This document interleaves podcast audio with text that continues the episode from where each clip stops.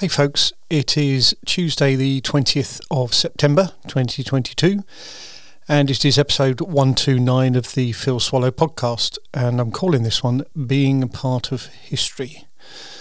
And it's obviously got a theme about the royal uh, goings on and mourning period and uh, official events that have taken place over the, the last few days since really since my last episode, I think, which is a very brief catch up one.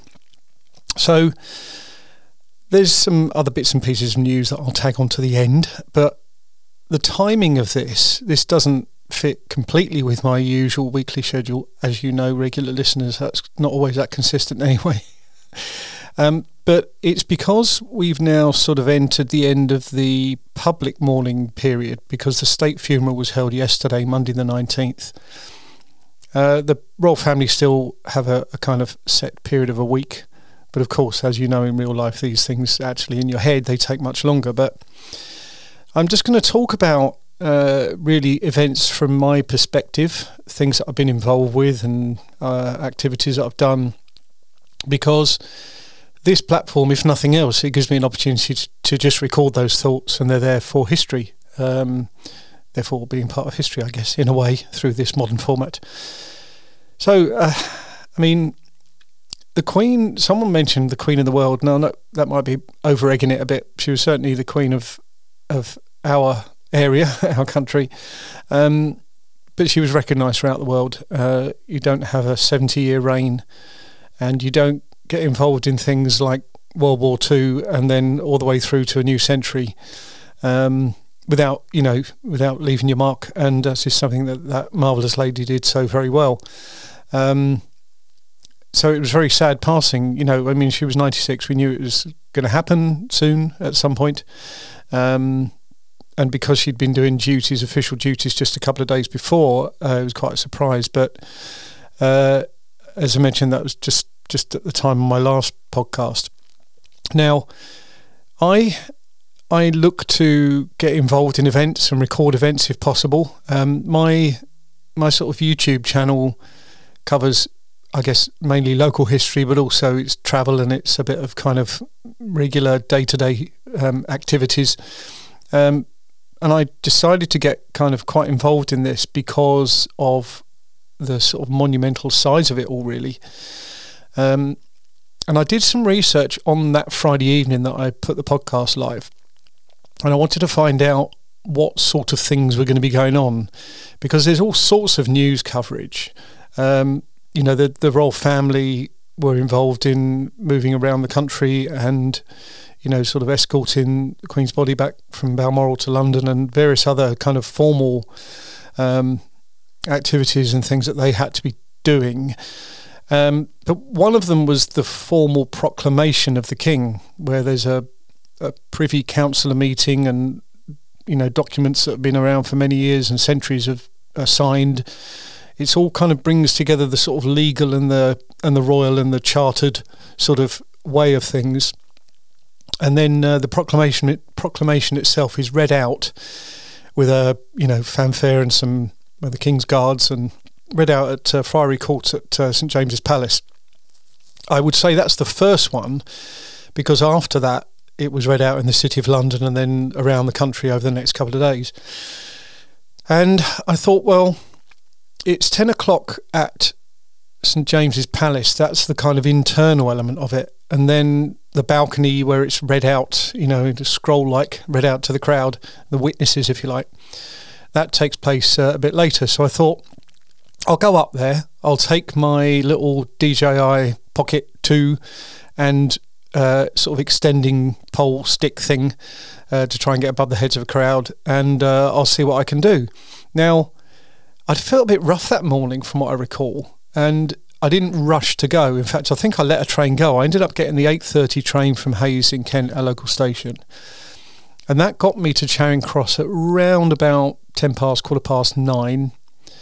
And as I was walking towards the Mall to go towards St James's Palace, so this this was my plan. It's not, you know, I must get in at all costs. Uh, if that was the case, I guess I and others would have probably queued and camped out. But when I when I was walking down the Mall, I noticed that lots of people were clutching flowers, and obviously it was a it was a weekend. This was the Saturday morning. Uh, people are going out and about their business, and I thought, well, it looks like they're trying to head towards Buckingham Palace, and ultimately maybe onto Green Park because I think the railings and sort of gates and things at Buckingham Palace were starting to get filled up, and eventually they moved over to Green Park to to have the floral tributes. And I thought, well, actually, I wonder actually whether people know, lots of actually said, I wonder actually whether people know that this is going on. So, walking down the mall, I'm seeing people walking past me, clutching their flowers, and I divi- div- divided, I diverted over towards a queue that was forming in the sort of entrance road, uh, possibly Marlborough Place. But anyway, the entrance road to where St James's Palace is. It's where the changing of the guard guards come out. And um, I waited. Uh, there was a few hundred people there, I think, and a few joined behind. We had a lovely chat with some people who were from North London, and then some people from Houston in Texas, who actually had come over their tickets for a Buckingham Palace tour. You know, one of the normal touristy tours, but uh, you know they couldn't. But they managed to get into this. Anyway, I noticed that there was. Uh, we were in a kind of pen, an informal pen. There was like a barrier and I noticed initially the queue went beyond that, back up the Mall towards Admiralty Arch, those of you who know your London. Uh, and then when I looked a bit later, I saw that the barrier was down and there was no one else behind it. So we were in this pen, and that's when someone said, "Oh yeah, they've capped the numbers at a maximum of a thousand to stand and be witness to this reading out of the formal proclamation." So I thought, well, that's cool you know, here's a guy who's got up there at 20 past nine for something that starts at 10 indoors. Um, and I got lucky. I got extremely lucky and I was really, really pleased to be able to attend. Uh, so I recorded a video. Um, a bit more about the technicals that later because it's kind of wide angle the whole time. I didn't really have a zoom option then. Um, and I, but it was okay. It was you know, put it up on YouTube, uh, a bit of commentary here and there. It was quite a short event, really. And to be honest, after that, not a lot happens really. Um, so uh, you don't actually see the king there. There might have been some transport. I can't remember. It's all been a bit of a blur the last few days. Um, and I think I just made my way back to Victoria then probably have to check the video myself to find out what I actually did. But anyway, that was the main thing. That video is now live on YouTube, as I mentioned, I think, but it's there anyway. Link is in the notes to this podcast. So that was the first kind of event. That was on the Saturday, the 10th.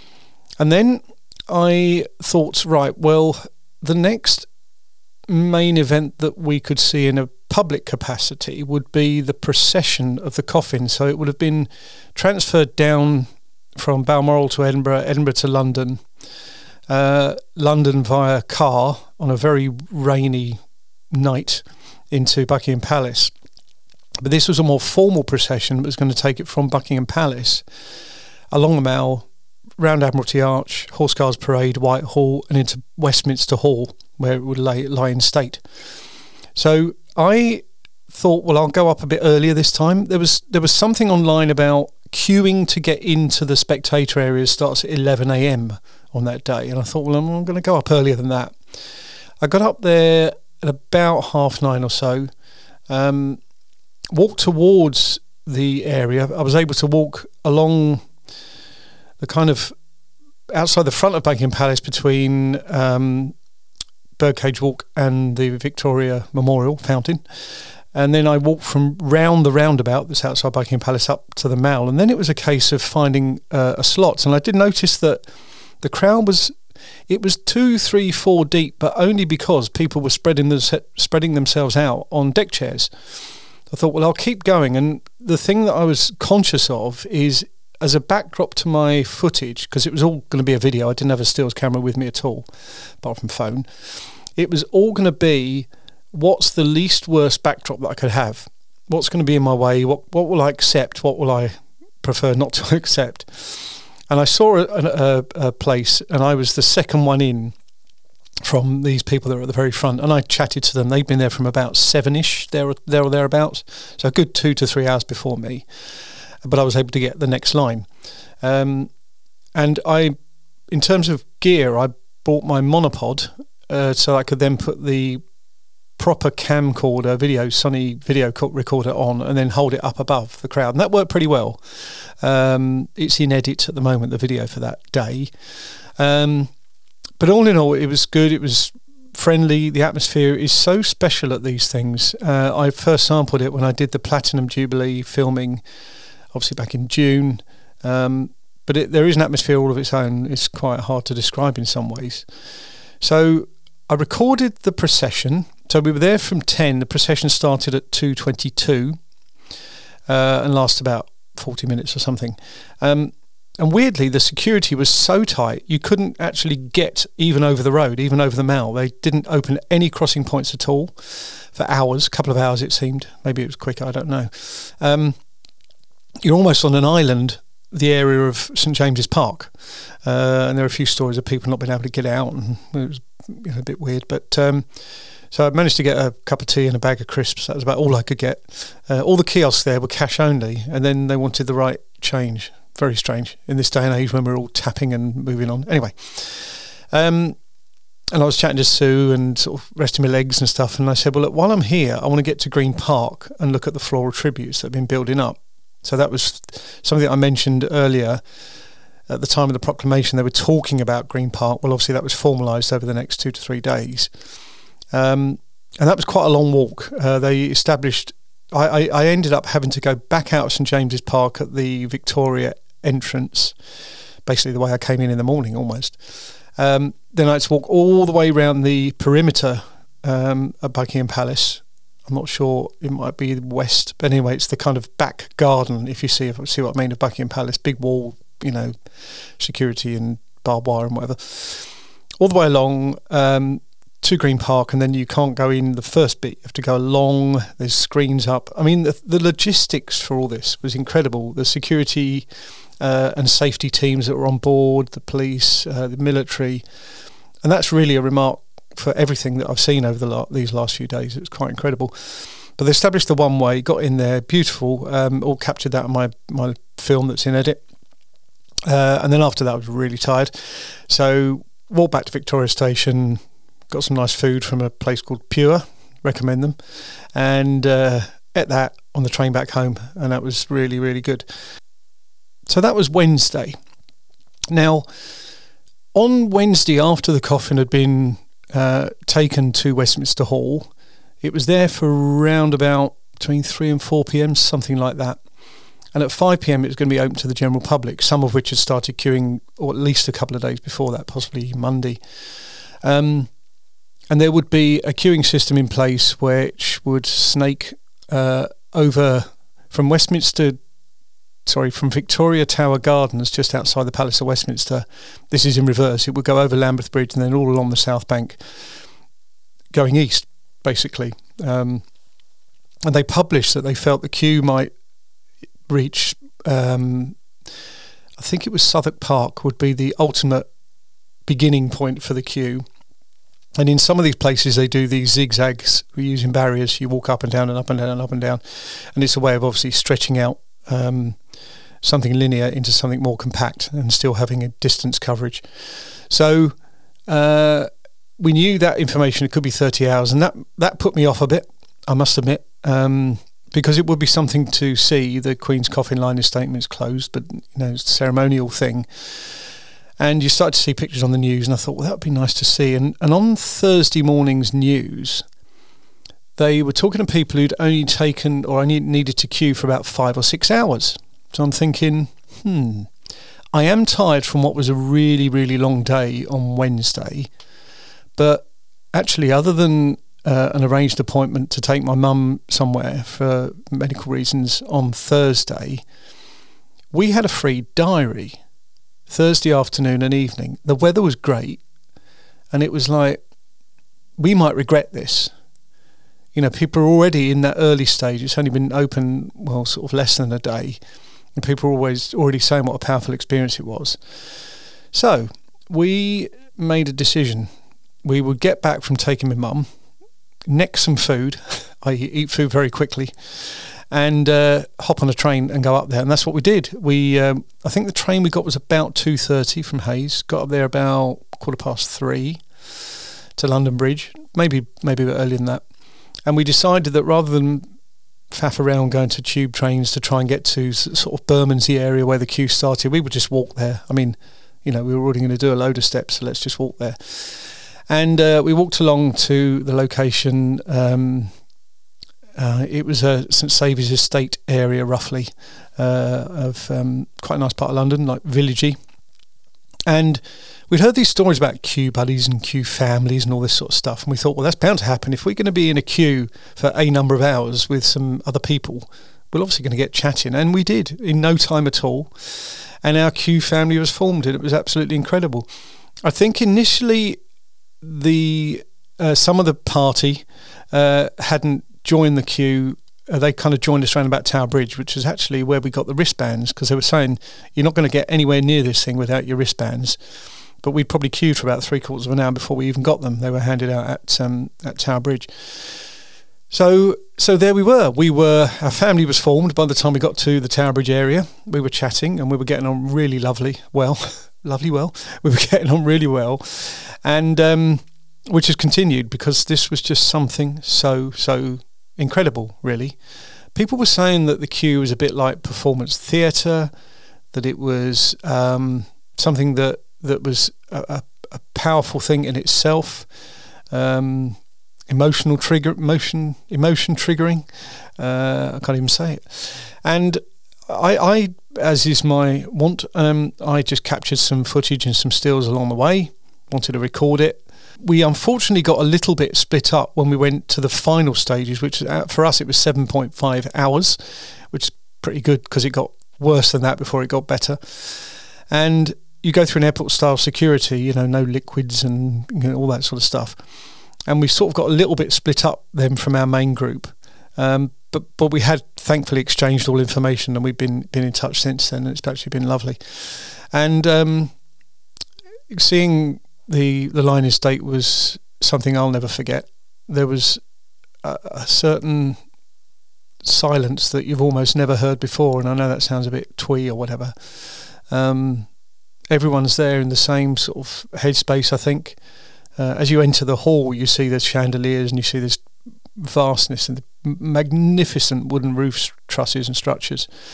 Uh, and then you walk down the steps and you file past, and you're actually in there quite a short time, really but it's a really personal time. Um, you know, sort of bow your head, pay respects, however you want to do it. Really, it was really special, really special. And uh, got home to find out that one of our friends has recorded the live feed, so that was gone into the video. Although it shows us queuing up and then shows us walking out, it doesn't show us we're in the middle. But that's because you're at the mercy of whatever they put in the feed. So um, yeah, that was that was really something else. That was really something else, and um, very very pleased and proud to be part of it. No regrets, uh, thankfully. Um, and I put a video together, used some of the footage and photos that people had, and that's gone down well on YouTube. Um, it went up less than two days ago. Um, and the, when I last looked, just before coming up to record this, it was on about 490 odd plays. So uh, which is really pleasing. So yeah, that was really special. Um, and then on, so that was Thursday. So we recovered a bit on Friday, uh, and we had some stuff in the diary on Saturday. Sunday, Sue also had something in the diary acting related. So I went up with her and took my stills camera and just recorded some images of the queue. Um, this time from an outside perspective, which was nice and better. Um, no, it wasn't. It was um, it was great either way. So uh, yeah, so we did that. Then we met up um, after she'd done done her, uh, her acting thing, and we had some lunch at Giraffe on the South Bank. So we were sitting down on an outside table and just watching the queues file by the whole time. But they were all having the same sort of fun that we had, I think. So um, that was quite special. And then yesterday, 19th, was the state funeral. Um, so I, I got up and got out and did my uh, my sort of walk, including an uphill element to try and get my cardio where it should be. Um, got back, showered, and then we were kind of sitting in front of the TV for really the whole day um, because there was the loads of formalities to a state funeral.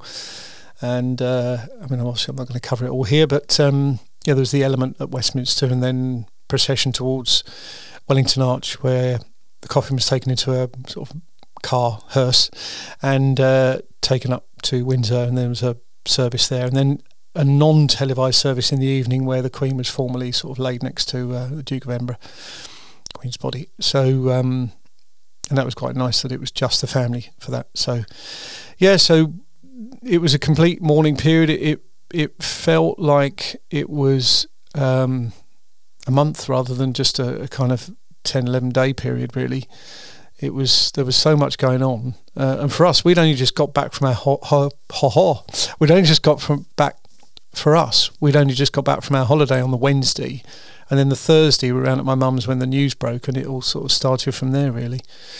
Um, but I think the the professionals in broadcast terms have been brilliant. The professional soldiers, the police, the security forces, the stewards all done an absolutely tremendous job.